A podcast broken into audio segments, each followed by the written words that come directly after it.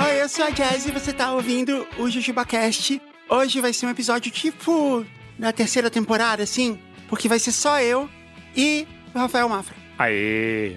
Ó nós aí outra vez. É isso? Aê! Aê! Tá cada vez pior essa sua entrada. Eu falei ó nós aí outra vez. Eu fiz uma referência a uma propaganda dos anos 80 que virou um bordão na época. É verdade. Eu não sei exatamente do que era a propaganda, se era um negócio de volta às aulas, material escolar.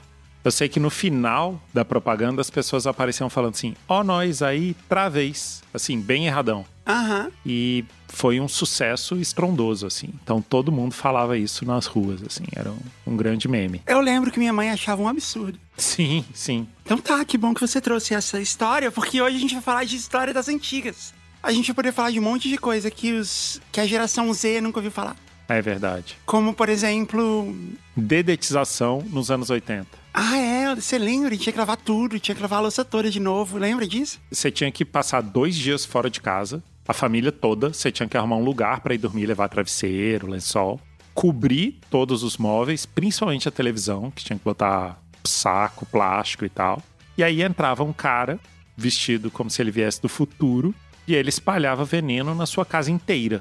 E aí você deixava aquilo lá dois dias fechado e você voltava, abria tudo, aí você ia lavar toda a louça da casa, toda a louça da casa de novo pra tirar o veneno dela. E não adiantava. A barata voltava. Sim. Não é igual hoje, assim, tipo, é perfeito, não tem barata mais. Era mais ou menos. Era perrengue, era tipo fazer uma mudança. Você fazia uma mudança pra sua própria casa e ainda dormia meio envenenado no terceiro dia. Essa foi uma boa lembrança de como a vida era mais difícil no passado. Eu acho que a gente podia retornar e corrigir algumas das informações erradas que foram divulgadas neste podcast em episódios passados. Como que é, por exemplo? Por exemplo, a senhora consultou o chat GPT sobre os abelhudos. É mesmo, essa velhice é uma história das antigas. Não, mas eu vou jogar mais pra trás, porque o chat GPT falou que os abelhudos eram uma banda de rock dos anos 90. E embora de fato os abelhudos sempre tenham tocado rock, não era uma banda infantil, mas de rock, eles começaram em 1986. Tá bom, mas é que eles atravessaram os anos 90. Mas eles não eram uma banda dos anos 90, eles eram de 86, porque eles surgiram no Festival dos Festivais. Ah, que foi em 86. Eu tô chutando que é 86, porque, como você sabe, pesquisar é roubar. Mas foi ali pro 86, vai? 85, 87, alguma coisa assim. E esse Festival dos Festivais, ele era uma- já uma tentativa de retomar os festivais antigos da Record, e que eram muito populares. E ele foi muito popular. Ele foi, na verdade, o reality show de música mais popular dessa época. Então todo mundo acompanhava, votava e não sei o quê. Quem ganhou foi a TT Espíndola, cantando com uma voz muito aguda. Que é um sucesso até hoje. É um sucesso até hoje. E eu lembro que a minha torcida toda era pelos abelhudos. Os abelhudos eles tinham uma música que chamava Dono da Terra, cujo refrão era: Vê qual é o nome do dono da terra que inventou o céu e o mar. Pega o telefone, liga pra esse homem e diz que é pra ele reinventar. A gente devia usar isso como prompt do chat GPT. Ele vai responder Elon Musk. Pois é, era uma letra muito forte. E eu lembro que também tinha uns concorrentes que eu não lembro qual era a banda, mas eles cantavam uma música que era Os Metaleiros Também Amam Seu Amor. Legal. E eu torcia muito por eles também, porque eu gostava já, assim, dessa estética metaleira. Mas ganhou a TT Espíndola e foi aí que surgiram os abelhudos, não nos anos 90, como disse o, o chat GPT. Ah, que bom. Então agora sim, nós sabemos a verdadeira história dos abelhudos. Você mencionou que talvez tivesse no disco que tem Robozinha Boa e Bonitinha, que tivesse a música Vovó Gatinha, mas Vovó Gatinha é do primeiro disco deles, depois do Festival dos Festivais, que se chamava Os Abelhudos, álbum homônimo, e tinha esse grande sucesso que era Vovó Gatinha, e tinha uma outra música muito boa, que era um rockão assim pesado, revoltado, que era Rabanete Radioativo. Eu lembro do rabanete radioativo agora que você falou. O refrão era assim: cuspo, cuspo, cuspo, choro, choro, Não, não, choro. peraí, você não lembra a melodia? É isso? Era assim, cuspo, cuspo, cuspo, choro, choro, choro. Em cima do muro, pulo no seu colo. Cuspo, cuspo, cuspo, choro, choro, choro. Em cima do muro, pulo no seu colo, mamãe. Eu gostei, eu achei super atual. Super atual. E eu achei muito legal um refrão que começa com cuspo. Cuspo é punk, né? O verbo cuspir na primeira pessoa, do singular. Cuspo. Repetido três vezes. Cuspo, cuspo, cuspo. É legal. Ele falava assim: é que eu comi um rabanete radioativo e ele deve ser o primo da erva venenosa. Nossa, que letra inapropriada, hein, pra crianças. Ah, é. Não, e o que, o que era. Que era marcante dessa época.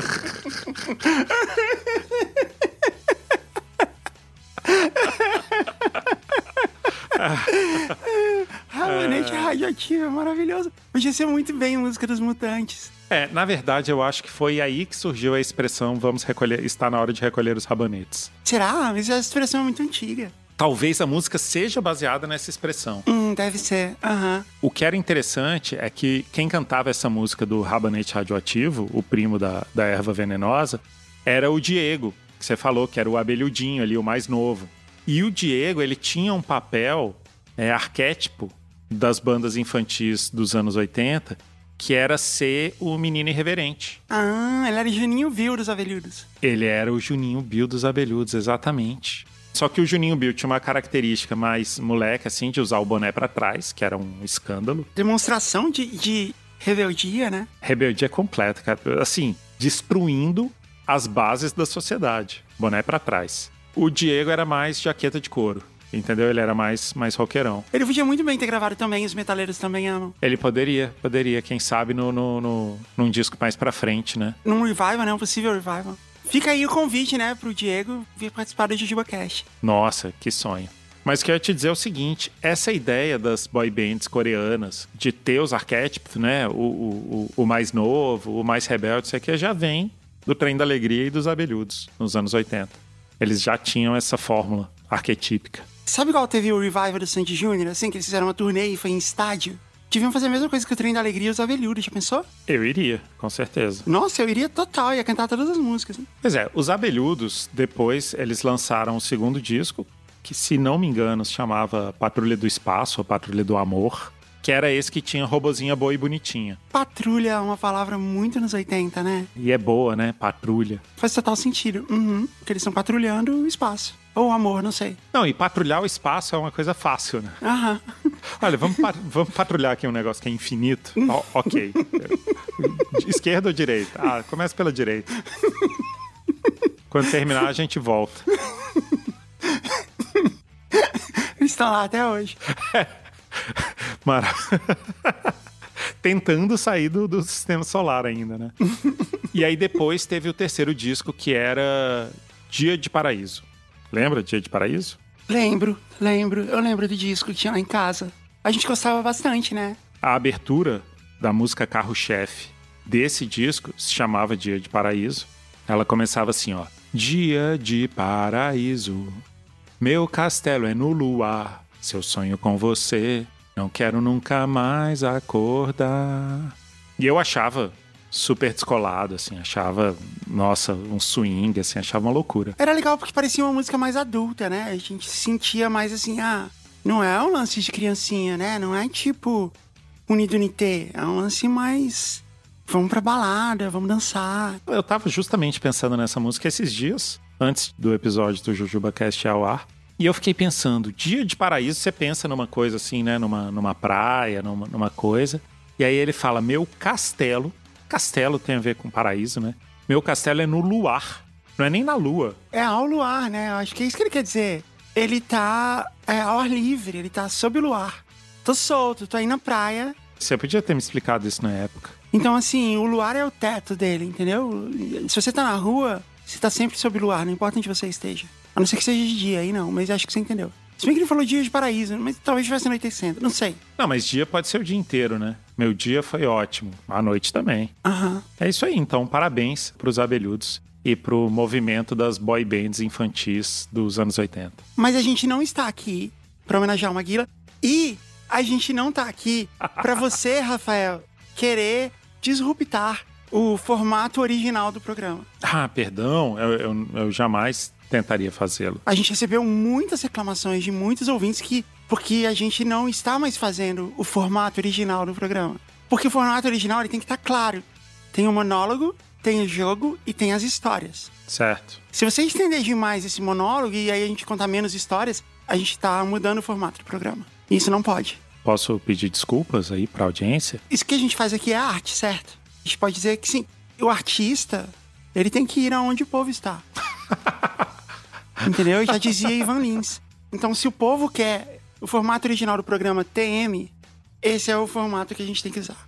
Tá certo. Então, eu quero dizer para você, ouvinte, que ficou chateado com o fato de que eu posso ter, de repente, mudado o formato do programa, mal aí. Vacilei. A gente. Paz. A gente... Hashtag paz. Paz. A gente não mudou o formato do programa, mas é que tem alguns programas que a gente fez tanto monólogo que a gente leu só uma história no final. Mas tá lá, tem história lá. Acho que as pessoas não ouviram até o final do programa. Então, na semana passada, eu coloquei todas as histórias da primeira temporada em um programa só, você viu? Maravilhoso. Foram 11 histórias no mesmo programa, quase 3 horas.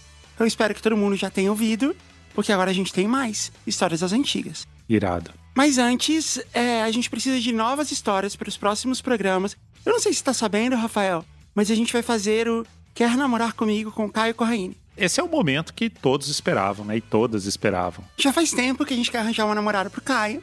Então a gente tá pedindo pros ouvintes que se interessarem, mandem e-mails falando de si e explicando por que, que você merece um date com o Caio Corraine.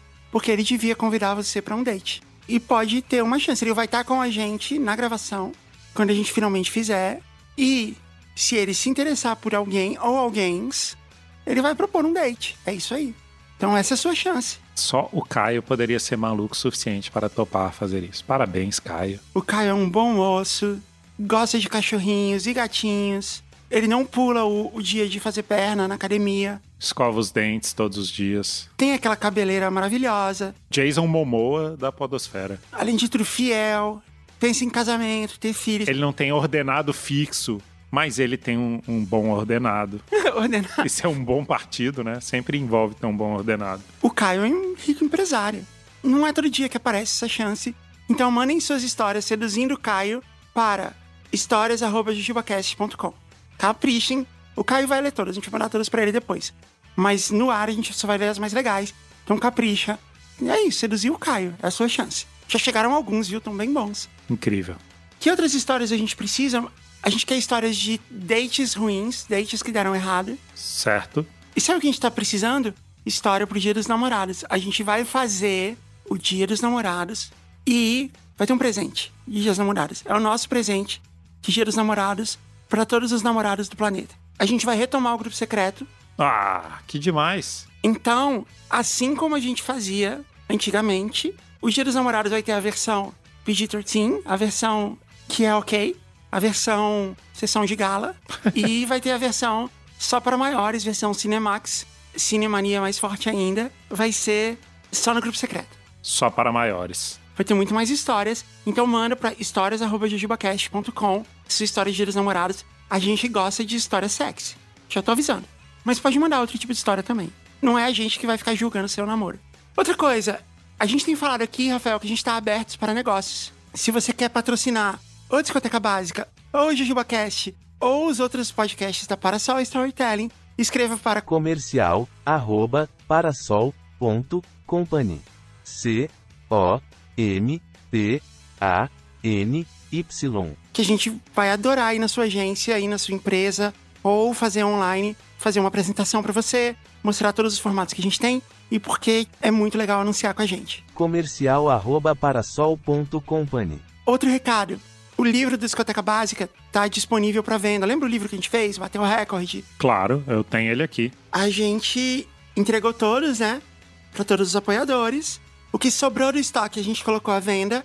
E você pode achar o link para comprar em podcast discotecabásica.com barra livro. Ou na descrição aqui do, do episódio. Lá tem o link certinho lá do site da Jambô, onde você pode comprar o livro. E corre, porque assim, quando acabar não tem mais. Foi o que a gente mandou rodar ali dessa edição. Ok. Ah, uma outra coisa, a gente estreou uma outra produção da Parasol Storytelling, que foi o canal Mari na Plateia, lá na Twitch.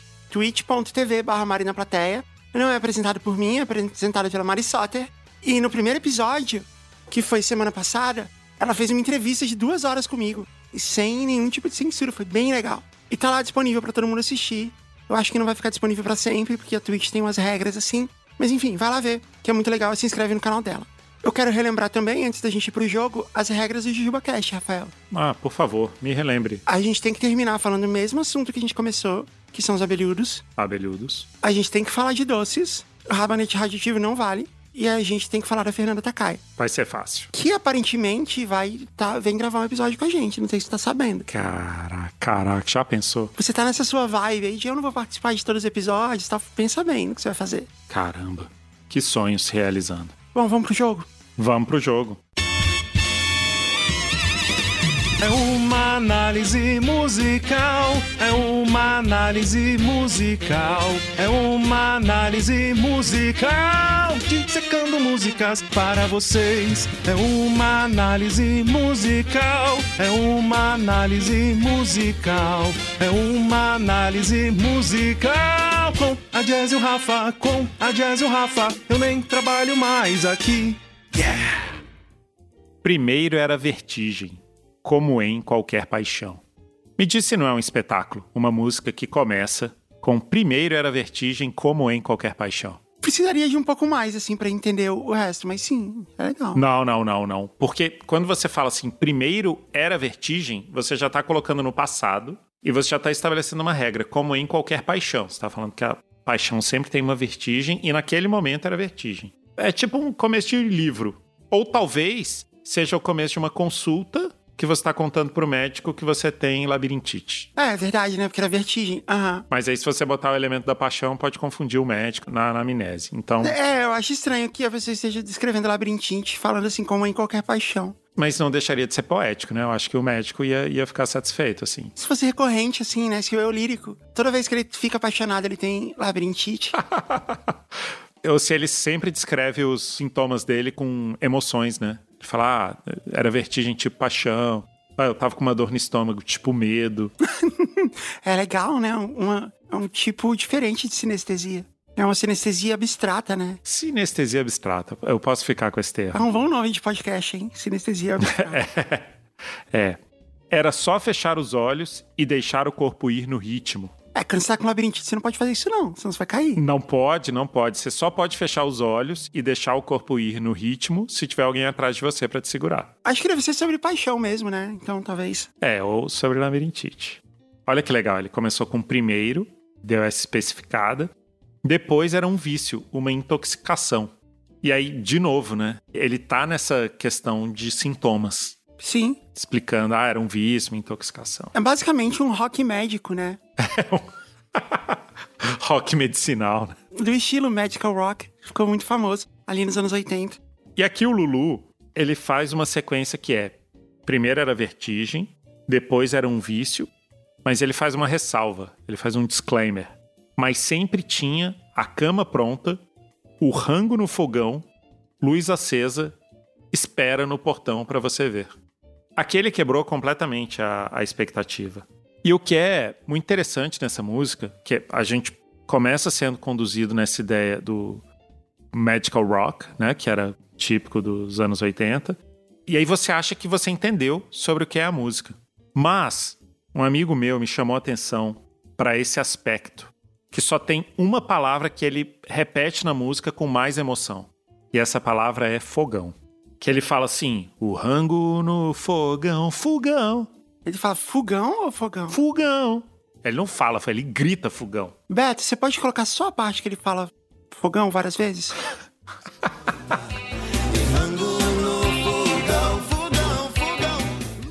Fogão. É, ele realmente fala fogão. Então, eu acho que, na verdade, o Lulu Santos, quando ele mostra que na paixão e na questão de você ter uma casa, todas essas coisas, ele se revela um partidário da linha científica de Richard Wrangham. Ele acredita que cada animal na Terra é limitado pelo seu orçamento energético. Ou seja, as calorias que você obtém a partir dos alimentos eles só se estendem até um determinado momento. E para a maioria dos seres humanos, na maior parte das vezes, essas calorias são queimadas não na academia, mas invisivelmente na alimentação do coração.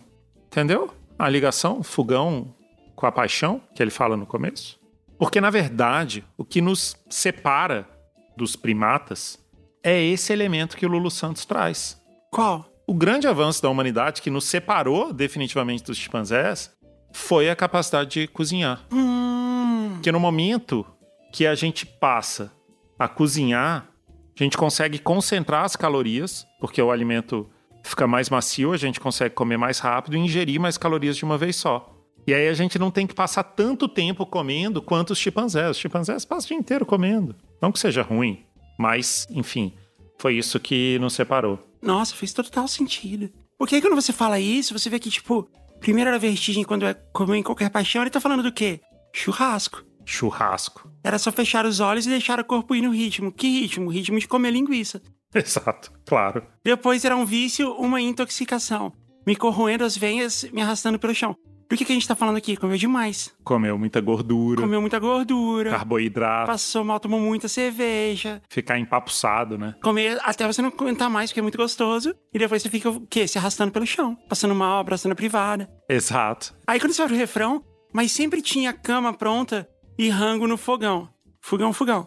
Com a luz acesa, me espera no portão. Então, ele vê que ele fala da luz acesa, ele tá falando assim, como essa vertigem, essa paixão que foi a comida cozida, como ela levou a você ter luz e portão, que no fim se representa casa. É também o que nos separa do- dos chimpanzés. É a gente ficar marcando nosso território com grades. A gente tem fogão, geladeira, luz acesa, portão. Tudo isso mantém você separado da vida nômade, é, das pragas, de todas as coisas. É uma música sobre a humanidade, né? Sobre o caráter humano da humanidade. E você vê que o Lulu Santos, ele é tão expert em fazer letras, ele é tão o maior hitmaker de todos os tempos, que na continuação ele fala assim: pode ser que o barco vire, também pode ser que não. E você sabe por que, que ele fala isso? Porque o Tratado de Ljubljana sobre letras de música obriga você a incluir uma analogia náutica em pelo menos uma das músicas do álbum. E o Lulu Santos sabe disso. É mesmo? E o que acontece se você não colocar? Não faz sucesso. Ah, quando foi, foi assinado esse tratado? Em 1947, Por quem? pelos integrantes das Nações Unidas. Faz total sentido, né? Porque as analogias náuticas, onde a gente estaria hoje em dia? Pois é. Principalmente ali quando a ONU tava nascendo, né? É, tinha aquele perigo, né? Porque a Liga das Nações não tinha dado em nada. Embora tivesse um nome muito mais maneiro, que era Liga das Nações. Parece nome de, de torneio de futebol, né? De super-heróis, né? Liga das Nações. E aí deu errado, né? Foi desfeita. Por isso que ele falou, pode ser que vire, pode ser que não. É, as Nações Unidas, sabendo disso, falaram: a gente precisa fazer alguma coisa para trazer mais estabilidade para as nações, para paz no mundo, que é ter analogias náuticas nas músicas, porque sempre pega bem. Eu sei que você estudou muito pra fazer essa análise, mas assim, ela tá me dando tantos insights que eu quero, eu quero fazer um adendo a esse trabalho incrível que você trouxe. Eu quero ouvir os seus adendos, por favor. A analogia, ainda mais a náutica, ela é uma conexão entre linguagens e povos e culturas. Porque assim, muitas vezes, aquilo que é óbvio ou que faz muito sentido pra você, não é óbvio ou faz muito sentido pra um outro povo, ou mesmo em outra língua, ou língua de matrizes diferentes da latina e da grega. Então, a analogia num discurso da, das Nações Unidas é muito importante, porque é fazendo uma analogia que alguém realmente consegue passar com clareza as suas reivindicações.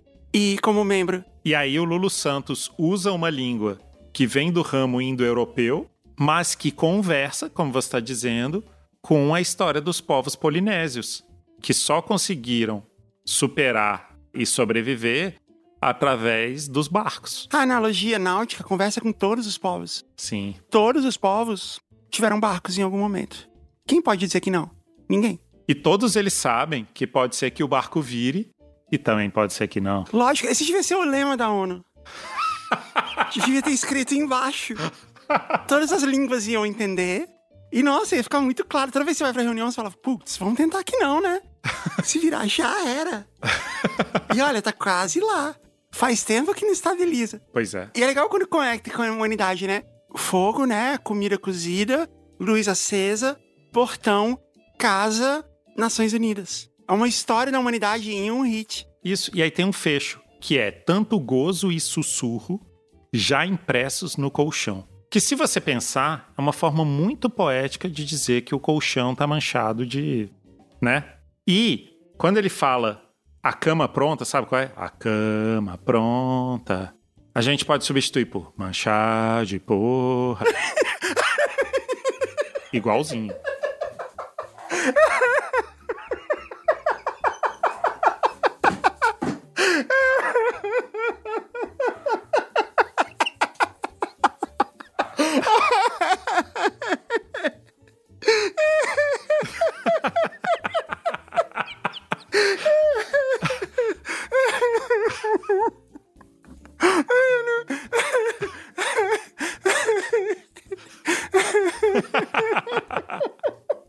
E eu digo mais, Mari, se você fizer essa substituição no karaokê, se você estiver no karaokê e fizer essa substituição, sucesso total. Mas, se você for um cantor de bar e cantar isso num bar que serve filé com molho bechamel, não vai ser tanto sucesso. Então, cuidado. Mas a gente volta justamente pro elemento alimentício que a gente queria se referir nessa canção.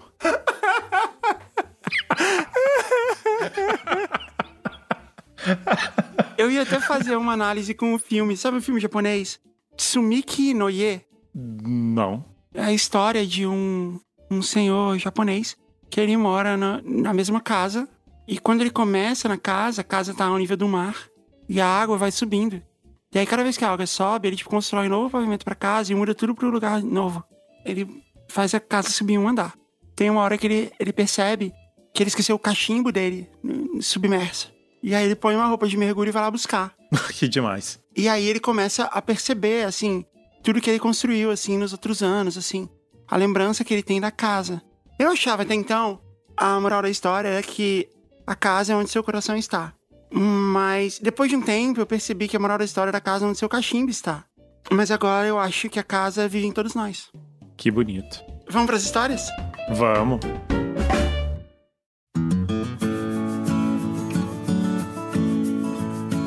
Ok, Rafael, histórias das antigas. Tire o seu gramofone, Coloque seu monóculo, olhe o seu relógio de bolso, suba na sua bicicleta com uma rodona gigante na frente. ande numa rua que tem frutas expostas é, do lado de fora da loja. Tudo é sépia, né? No passado, não existia cores, não existia nem preto e branco, era tudo marrom, assim. Posso ler a primeira? Faça-me esse favor. Olá, Jazz e possíveis convidados. Venho neste contar algumas das desventuras do senhor... A gente vai ter que dar uns nomes pro senhor. Abelhudo? Pode ser. Eu tinha pensado da gente pegar tratados antigos das Nações Unidas. Não, Rafael. Não, não, não, não. A gente faz isso quando você estiver lendo, ok? tá bom. do senhor Abelhudo, meu avô. Sua história começa nas terras portuguesas, na cidade do Porto. Na época do seu nascimento, em 1942, devido aos conflitos que estavam ocorrendo, seus pais resolveram imigrar para as terras alencarinas com toda a família. Alencarina é da onde mesmo? Do Ceará. Assim, ele trocou sua infância nas terras lusíadas para o interior do Ceará, na cidade de Cascavel. Tem uma Cascavel no Paraná, não tem? Tem, no Paraná. Não sabia que tinha cascavel no Ceará. Mas a Tiara, que é a nossa produtora, colocou aqui uma informação que eu acho importante para todos: que Cascavel é onde acontece a Feira de São Bento, a segunda maior feira ao ar livre do Brasil. Maravilhoso. Ele teve uma infância difícil, pois o dinheiro que seus pais tinham mal deu para o transporte da família. Dessa forma, passaram a cultivar caju em uma pequena propriedade que seu pai conseguiu. Capítulo 1 Rumo à cidade grande.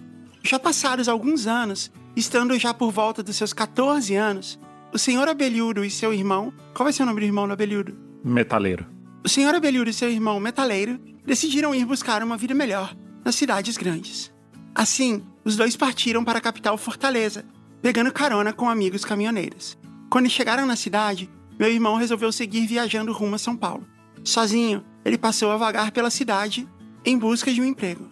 Conversando na famosa Praça do Ferreira, ele conseguiu um trabalho como ajudante de carpinteiro, onde se apaixonou pela profissão, que seguiu pelo resto da vida. Assim como o João Santo Cristo, né? ah, é verdade. Você vê que é uma história que já aconteceu com muitas pessoas nas antigas. Capítulo 2. Dia do casamento. Com seus 20 anos, ele já possuía sua própria loja de produção de cestas e cadeiras onde conseguia seu sustento. E seu assento. E o sustento de frutas, verduras ou o que mais você precisa colocar em cestas. É verdade. Pães, costura. Foi com essa idade também que encontrou a mulher que seria a paixão de sua vida. Pode ser a Abelhuda? Pode ser abelhudo, claro. A vovó Abelhuda. A paixão da sua vida, a Abelhuda. Nossa, que coincidência. Seu namoro durou pouco e logo os dois marcaram de se casar. No dia marcado e com a festa toda organizada, aconteceu já na igreja um belo clichê digno de filme.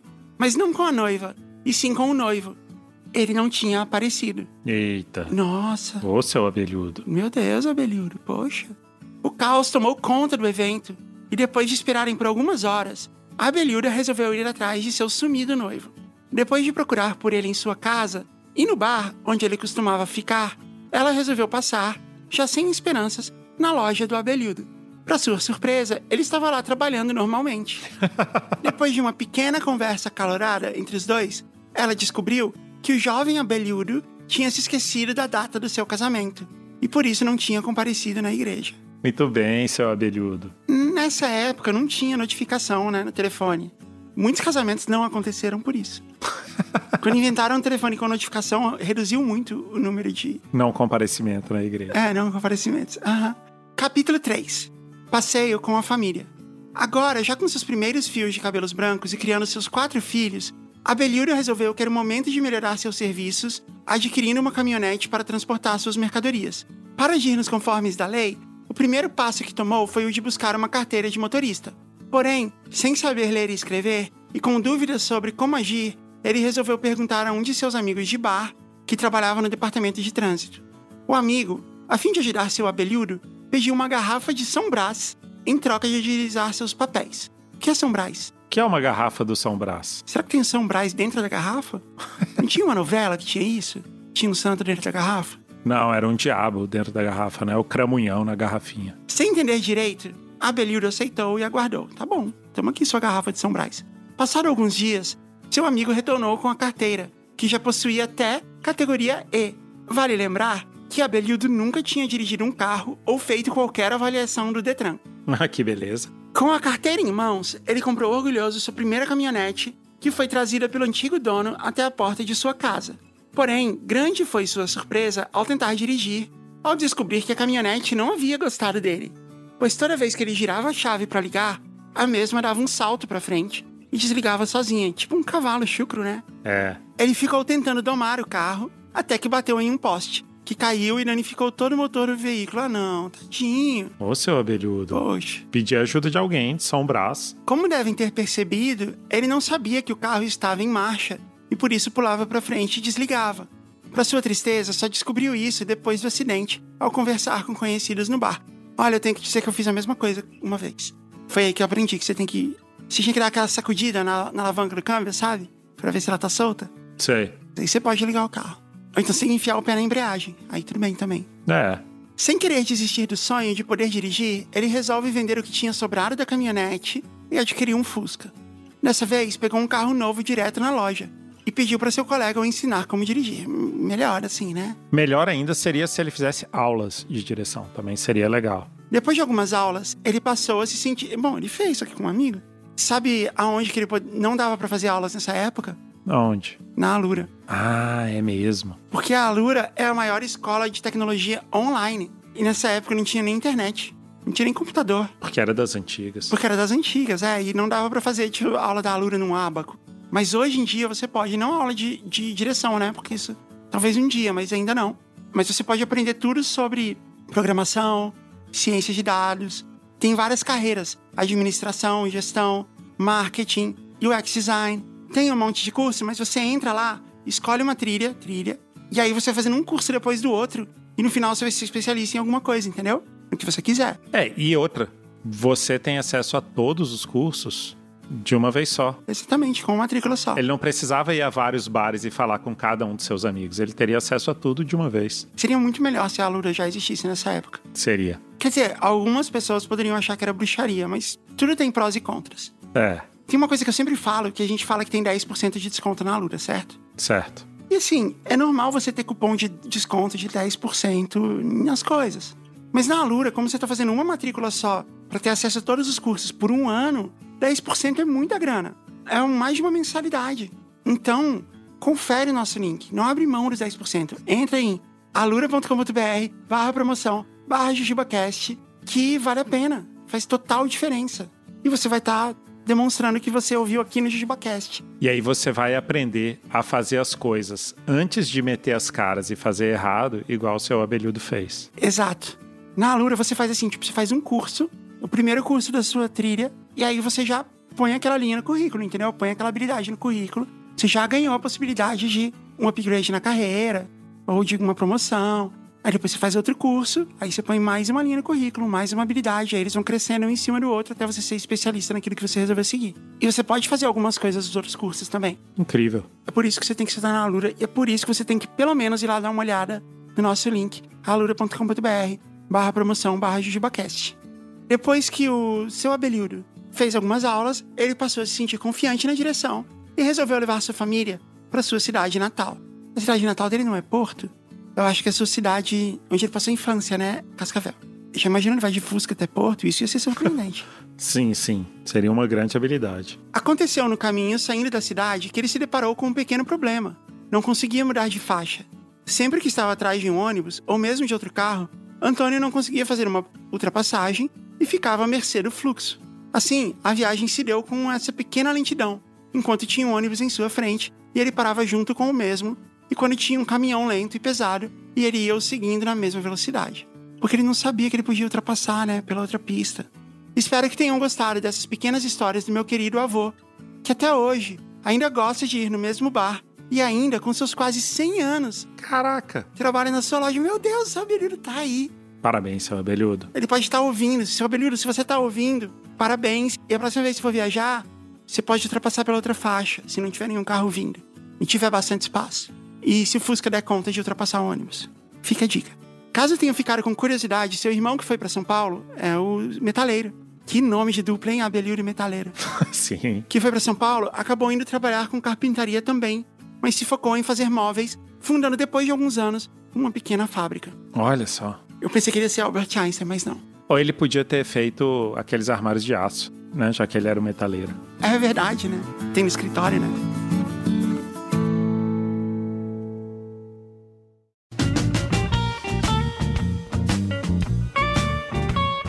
Posso ler a próxima? Lê a próxima, Rafael. Olá, Jess, Rafa e possível convidado. A história que vou contar a seguir não é minha, mas do meu pai.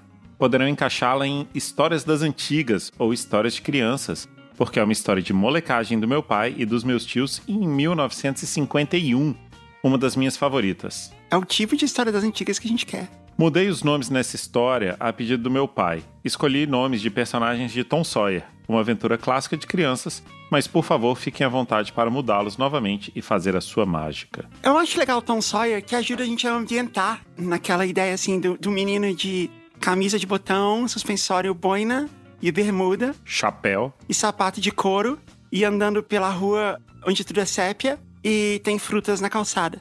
E tem crianças vendendo jornal. E as crianças vendem jornal e com o dinheiro que elas ganham do jornal, elas compram cigarros.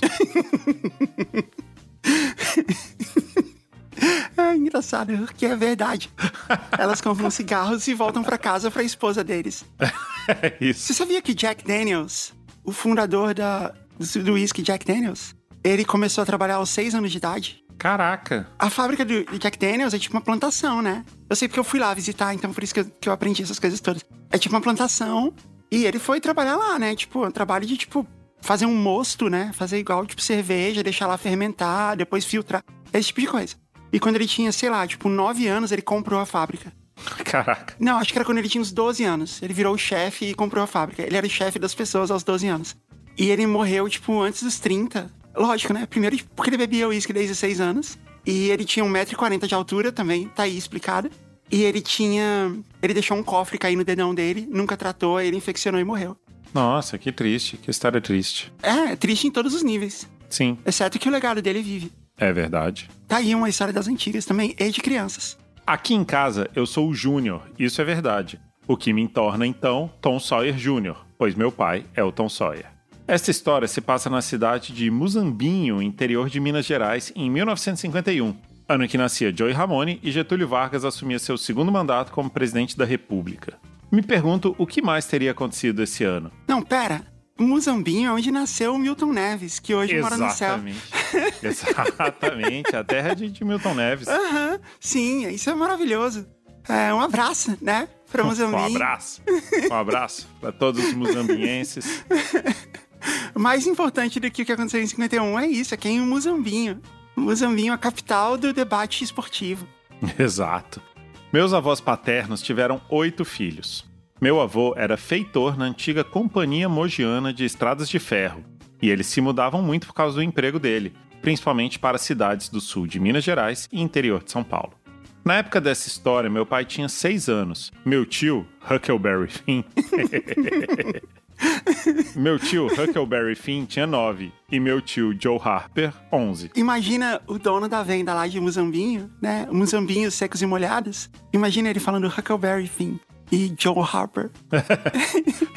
Ô, seu Sawyer, seu Sawyer, o- os meninos vieram aqui hoje, o Huckleberry e o Joe Harper. Joezinho e o Huckleberryzinho. Eu acho que daqui pra frente você devia falar Huckleberryzinho e Joezinho. Tá, ok. Os três são inseparáveis e estão todos conosco ainda hoje, firmes e fortes, mesmo na casa dos 70 e 80 anos de idade, morando num raio de menos de 2 quilômetros entre eles. Vale ressaltar que Huckleberryzinho e Joezinho são vizinhos. Nesta época, eles iam à escola pela manhã e depois o divertimento deles era correr, pescar, caçar e outras brincadeiras, entre aspas, que acabavam sendo úteis no dia a dia da família, pois tudo que eles conseguiam era levado à mesa para complementar as refeições.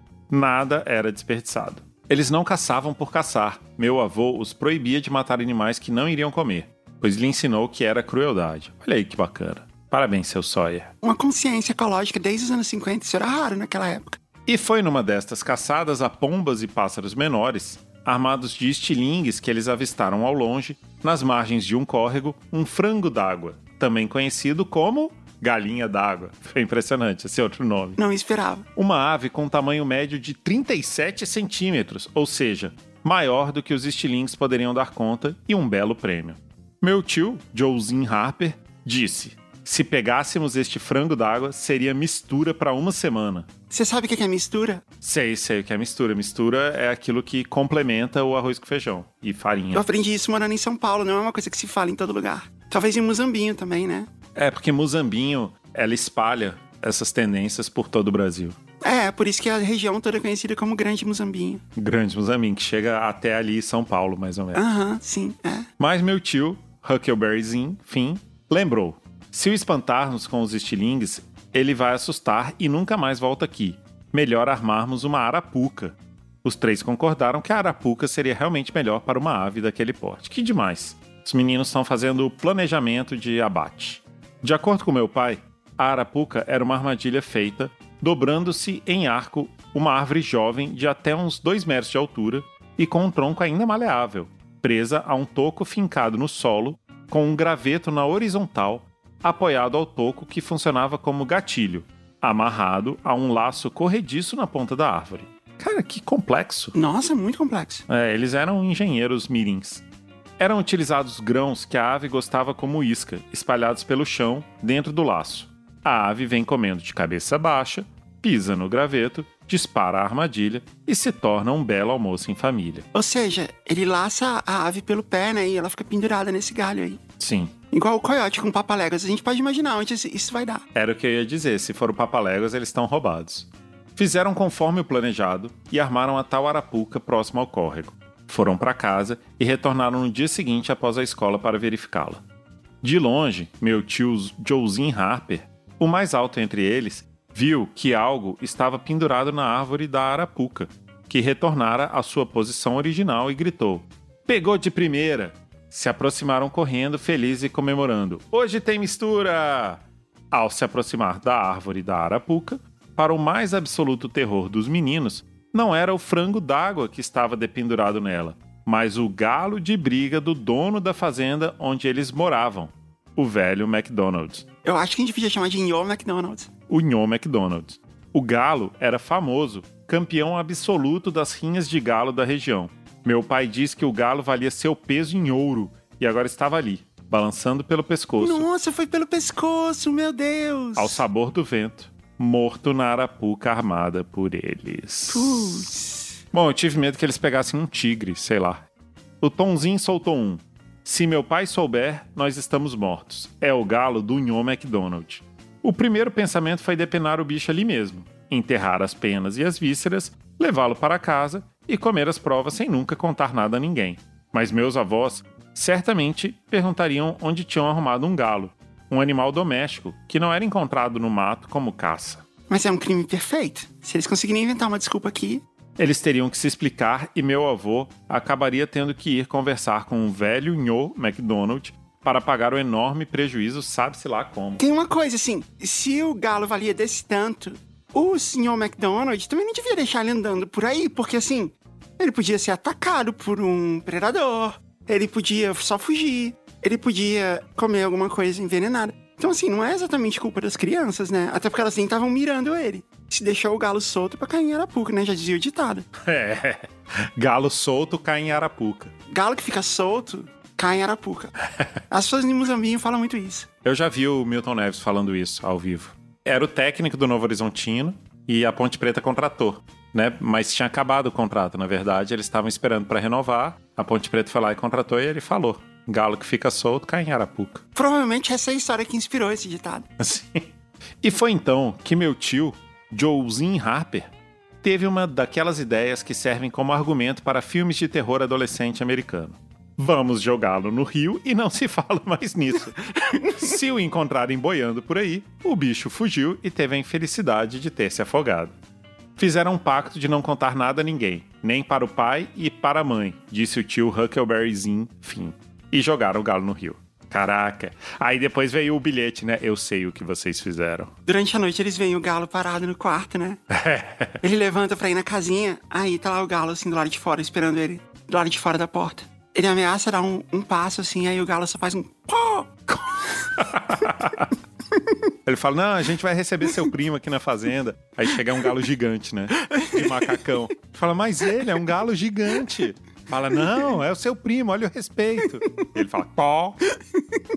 No dia seguinte, meu avô chegou em casa do trabalho comentando com minha avó que quando passou pelo empório da cidade, os homens estavam ao redor do velho Nho Donald, que muito bravo batia o cabo da garrucha no balcão e gritava: Se eu pegar o desgraçado que roubou meu galo, eu mato. Lembrem-se, meus amigos, era outra época, com outros valores, não duvidem, ele mataria mesmo. Meu pai e meus tios se entreolharam e mantiveram sua palavra de não contar nada a ninguém. Eu acho que um virou pro outro e falou assim: é segredo. E o outro falou: calado. Só eu entendi essa referência. claro, mas, mas eu fiz pra você. De vez em quando, eles se aventuravam chegar próximos ao tal empório, onde todas as famílias faziam compras em geral e também era o ponto de encontro dos homens locais para jogar conversa fora, enquanto tomavam uma cachaça após o trabalho. Os meninos se escondiam no matagal vizinho para escutar o que se dizia por lá e viram algumas vezes o velho Nho MacDonald esbravejando que mataria o desgraçado que roubou seu galo de briga campeão. O galo nunca foi encontrado. Ai, ufa. Tô tenso, tô tenso. Nobody, no crime. É. É uma música da Taylor, foi uma referência que você não entendeu. Ah, valeu aí pra. Pro fandom, é, pros Swifties. Alguns anos depois, meu avô se aposentou da estrada de ferro e eles se mudaram para São Joaquim da Barra, no interior de São Paulo, onde, num dia de conversa descontraída, resolveram contar para o meu avô esta peripécia digna de perfilar entre as pérolas do JujubaCast. Antes do meu tio, Joezinho Harper, contar para o meu avô, meu pai disse ainda: Você é doido, Joezinho. O pai vai bater na gente. Ao que meu tio, Huckleberryzinho, respondeu: Vai nada, Tom, isso já foi. Tomzinho. Enquanto contavam para os meus avós, de acordo com meu pai, a cara do meu avô foi mudando de um sorriso para total descrença. Vocês são doidos?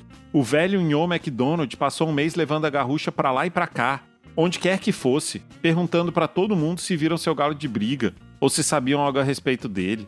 Ele visitou fazendas e cidades vizinhas em busca do galo. Ele gastou dinheiro para procurá-lo. Se ele descobrisse, realmente mataria um de nós. Provavelmente eu, que era responsável por vocês. Meu Deus. Os meninos se entreolharam num misto de risada com medo, mas meu avô acabou rindo da situação que ficara para trás. Isso também, além de ser a origem do, do ditado galo que fica solto cai em Arapuca, também motivou aquela música, né, do, do galo que some. Qual? Aquela. Tem três noites que eu não durmo, iaia, pois perdi o meu galinho, iaia. Sabe qual é? Eu consigo imaginar o Ian McDonald cantando bem assim, chorando, Na cadeira de balanço, né, segurando o garrote. com a viola. Na verdade, é um amigo dele tocando uma viola. Isso, e ele cantando assim, escorrendo a lágrima, né? E aí no final ele fala: Esse galo foi a única coisa que eu amei de verdade.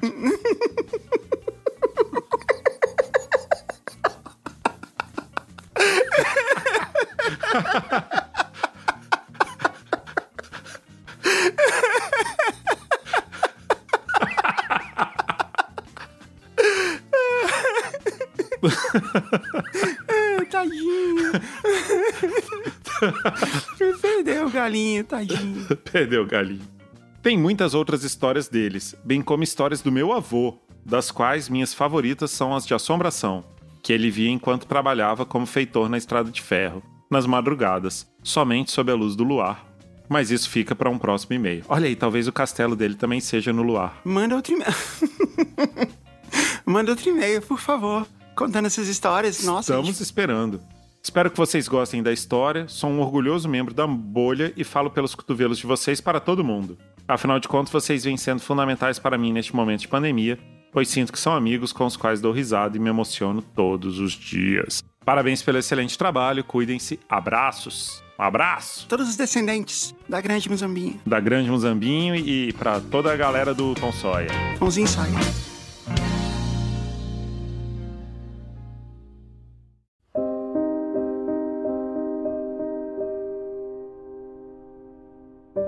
Você lê a última? Olá, Jess, Rafa e convidado especial. Essa é a história do meu avô, que nasceu em 1907. Caraca! Então acho que vai se encaixar bem nas histórias das antigas. Tá encaixada. Fiquem à vontade para substituírem os nomes. Afinal de contas, essa é a especialidade de vocês. É, tem gente que salva vidas, né? Tem gente que pilota foguetes, a gente troca nomes. Não possuo nenhuma memória do meu vô, pois ele faleceu quando eu tinha apenas dois anos. O que conheço dele vem através de fotos e histórias contadas pela minha avó e pelo meu pai. Sabe o que a gente podia fazer, Rafael? A gente podia juntar, pedir pro meu pai e minha mãe contarem umas histórias também dos pais deles, né? É verdade. Meu avô, Que nome que a gente vai dar pro avô dele? de 1907, qual era um nome bem comum, assim, em 1907? Quando tem novela, assim, que se passa nos anos 50, sempre tem um Rodolfo. Rodolfo, é verdade. Quem era o presidente em 1907? Vamos colocar nome de presidência em 1907. Ah, devia ser o, o Café Filho. Café Filho. Café Filho, na verdade, foi em 1954, foi bem distante. Pois é, foi bem depois. Mas vamos falar Café Filho, que é maravilhoso. Meu avô, Café Filho, nasceu na Dinamarca. Ah, é um nome super comum na Dinamarca. É, só que lá eles falam Café Filhensen. Meu avô, Café Philipsen, nasceu na Dinamarca em 1907. Imigrou para o Canadá após a Segunda Guerra Mundial e posteriormente para o Brasil em 1948, onde se casou com a minha avó, Floriana Peixoto. Pode ser? Floriana, tá bom, né? É, Floriana é um ótimo nome, né, dessa época. Juntos, tiveram quatro filhos. Nossa, a gente tá tendo que renomear a família inteira, pelo amor de Deus. Deodora O pai dele, que é o Prudente, aí a outra irmã, que é a Afonsa. e Venceslau. Não, mas são três irmãs, não é? Ah, Então, Vences Lúcia. Vences... Vences Lúcia. Temos um campeão. A história dele sempre foi um pouco obscura para toda a nossa família. Meu pai sempre me falou que ele era muito sério, de poucas palavras e muito rígido. Poucas vezes meu avô contava histórias sobre a guerra, e em boa parte das vezes ele não conseguia terminar a história devido à péssima experiência. Caramba, ele era um café amargo. Que triste, né? Tudo que eu sei é que ele lutou ao lado dos alemães. Eita. A Dinamarca, como outros países da Europa, foi invadida pela Alemanha e muitos dinamarqueses lutaram na guerra junto aos alemães. Prefiro acreditar que ele foi forçado a se juntar ao exército alemão. Afinal de contas, não posso imaginar como deve ter sido estar em seu próprio país, sendo invadido por nazistas, ver tudo ao seu lado ser destruído e você não ter muitas opções a não ser ter que salvar o pouco que te resta. E não acredito que se voluntariar a lutar na guerra seja uma decisão muito prudente nessa época. Talvez daí venha o nome, né, do filho prudente. Meu pai me contou que meu avô tinha uma única função na guerra: garantir a integridade das linhas de comunicação entre as bases alemãs. Numa época em que não existiam satélites e a comunicação por rádio poderia ser facilmente interceptada, a única forma de conectar os telégrafos entre as bases era através de cabos que normalmente eram mal instalados. Num ambiente em que bombas e granadas explodiam o tempo todo, não é difícil de imaginar que meu avô tinha muito trabalho. Não, e se as operadoras de telefone no Brasil já têm dificuldade de manter a internet funcionando, imagina se tivesse granada explodindo.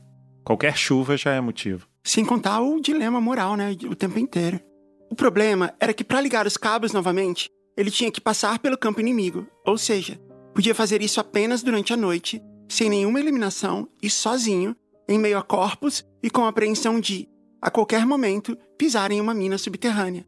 Independente do lado que você está lutando numa guerra, passar por isso não é fácil para ninguém. Caraca, sinistraço. Enfim, a guerra acabou, a Alemanha foi derrotada e, junto com ela, todos os que lutaram ao seu lado se tornaram presos de guerra.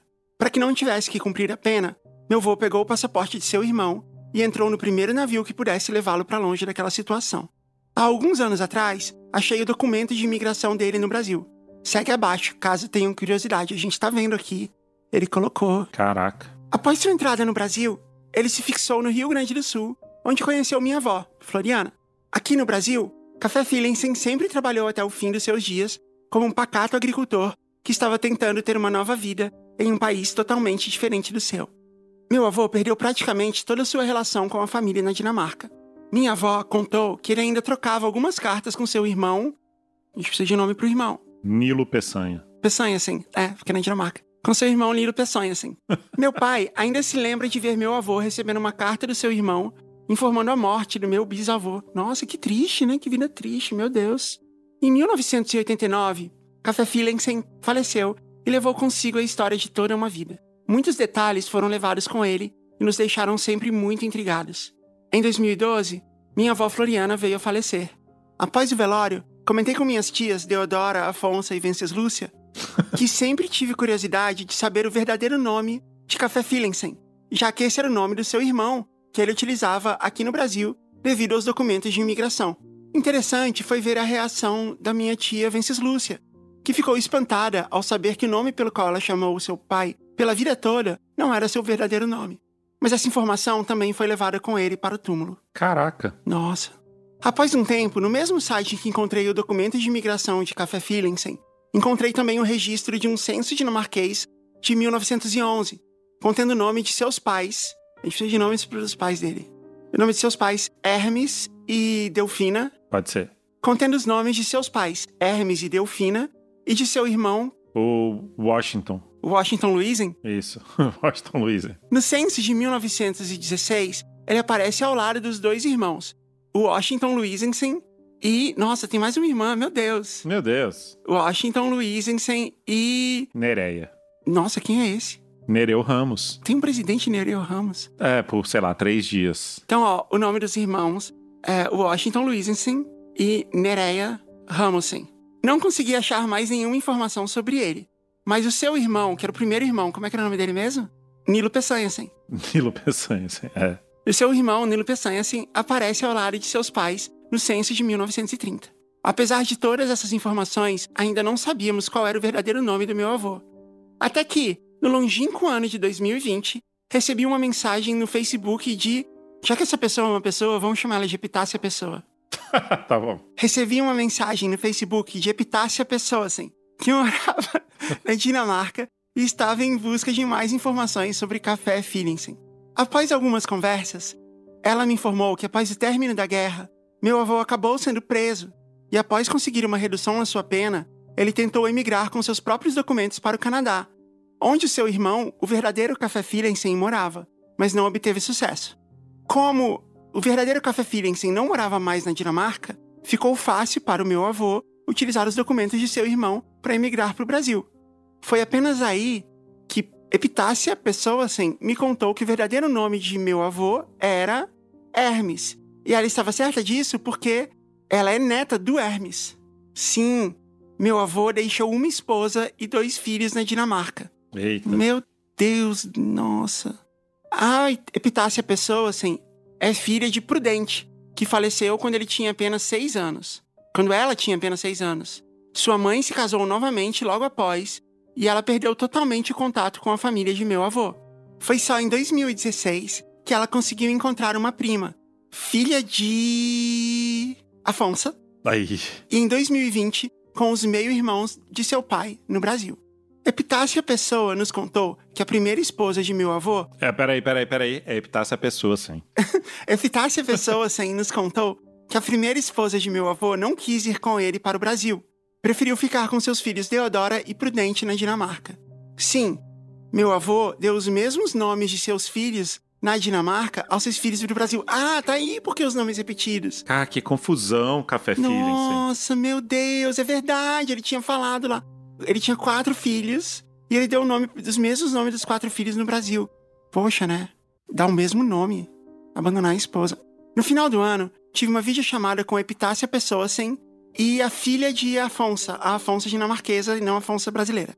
Elas nos contaram que até hoje não conseguiram entrar em contato com o verdadeiro Café Feelingsen ou alguém de sua família no Canadá.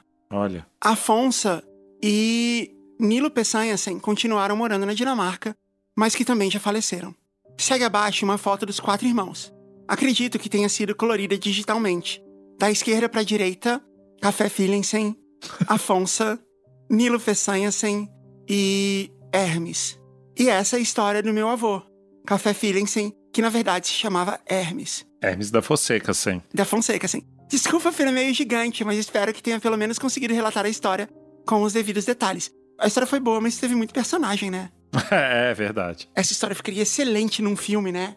Os personagens tendo os mesmos nomes, né? Isso é muito. É igual aos 100 anos de solidão, né? Não, mas é muito legal, porque é um nível, assim, de desprendimento e talvez de, de. Até de um trauma, né? Assim.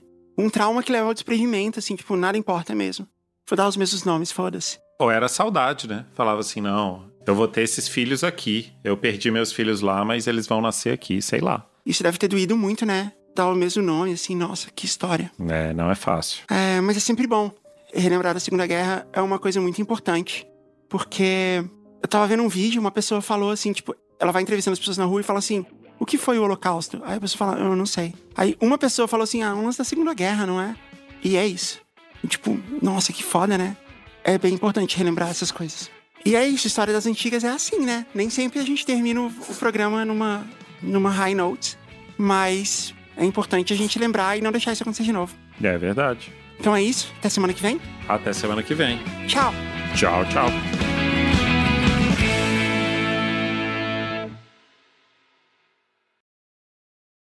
Parasol